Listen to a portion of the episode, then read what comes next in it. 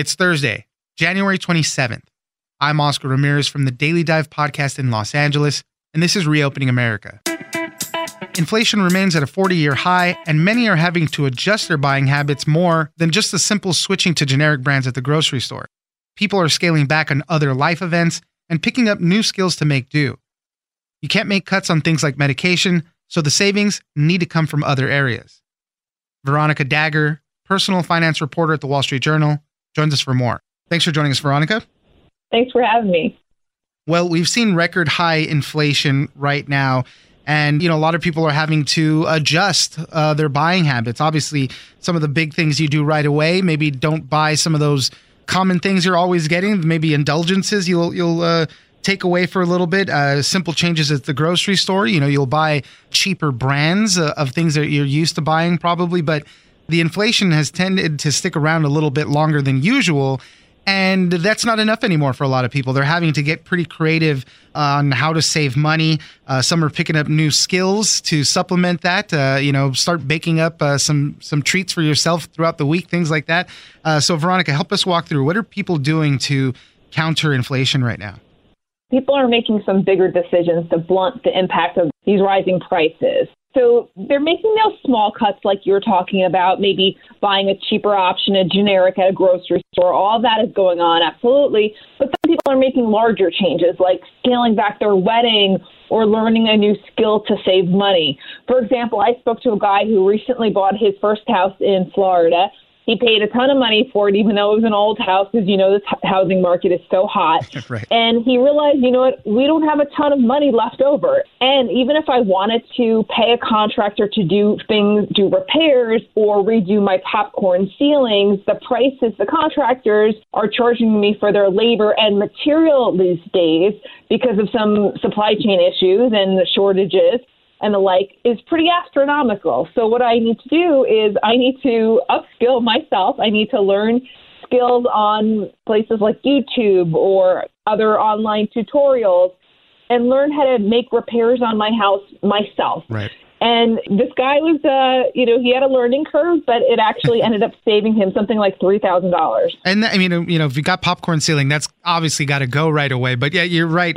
you know, he said uh, online tutorials and YouTube have been a blessing, and obviously that's the way a lot of people operate right now. They'll go and kind of get some of that guidance, and then you just jump in and you start making those changes. But definitely a big saver right there when you can do some of your own home improvements. You mentioned the wedding thing. That was an interesting one too. This. Uh, couple that was getting married was getting some quotes two years ago. It was going to be 20 grand for a hotel that they wanted to get married in. When they finally got up to it and they were going to check the prices again, it jumped to $54,000. Uh, that's a big problem at that point.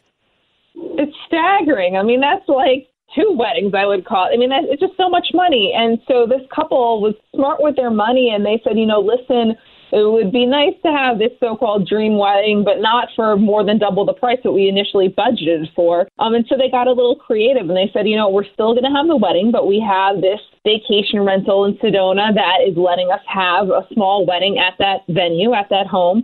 And we're going to be able to do our entire event for $15,000. And so they're not going to fork out that $54,000 because they just don't see it at this time as something that's worth it.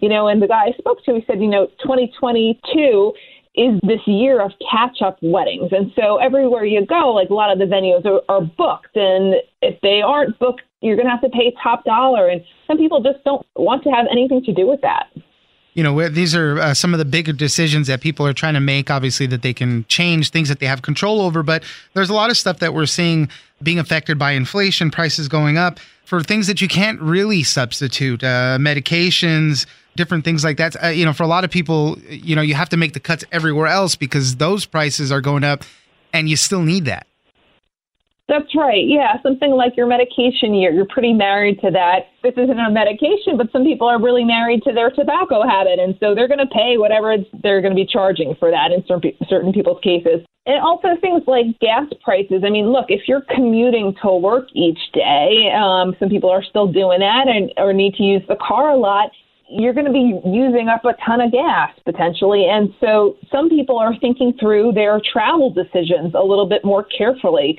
One woman I spoke to is batching her errands. So she'll play, instead of doing multiple trips, multiple errands, she will do everything in one shot. That way she's saving some time making multiple runs with her car. She'll also just drive less in general. She'll double book family doctor's appointments. All of these things are making her think twice about how often she gets in the car because she's dealing with rising prices in other areas of her life we're talking about the big changes that people are having to make in response to uh, what's going on with inflation. One of the people that you spoke to, and this is a big change both in price and lifestyle. So this was a pretty cool one that I thought. Uh, you spoke to a guy who had a big soda habit. He was uh, deciding he's w- uh, wasting a lot of money on that. He's he said that he thinks he spends about seven hundred dollars a year on soft drinks and bottled iced tea. So what he did was I'm going to start making my own iced tea. I think he started losing some weight, you know, saving a ton of money in response to all this, but bettering his lifestyle too. That that was a pretty cool one. That was a cool one. Thank you. Yeah, you know, he, he, like you said, he lost a lot of weight. He's saving money. He's actually, this didn't make it into the story, but he's actually taking that differential between the $700 he used to spend and the $35 he thinks he's going to spend this year on things like making carafes of um, unsweetened iced tea he's going to take that money and put it in the stock market. So he's going to invest that money. I thought that was really interesting. You know, and in general, he's he's losing weight. He's feeling less anxious, I guess, because of less sugar. He's just feeling good about himself. So this is a habit that he started that has had all these other positives to it that he didn't anticipate going out yeah. there initially. Well, I mean, like I said, these are just the changes that people are making. I know everybody's case is different, and and it is a problem the longer that inflation continues to affect us. But uh, this is how a lot of people are starting to make those cuts. Veronica Dagher, personal finance reporter at the Wall Street Journal. Thank you very much for joining us. Thanks for having me. I'm Oscar Ramirez, and this has been Reopening America. Don't forget that for today's big news stories, you can check me out on the Daily Dive podcast every Monday through Friday. So follow us on iHeartRadio or wherever you get your podcast.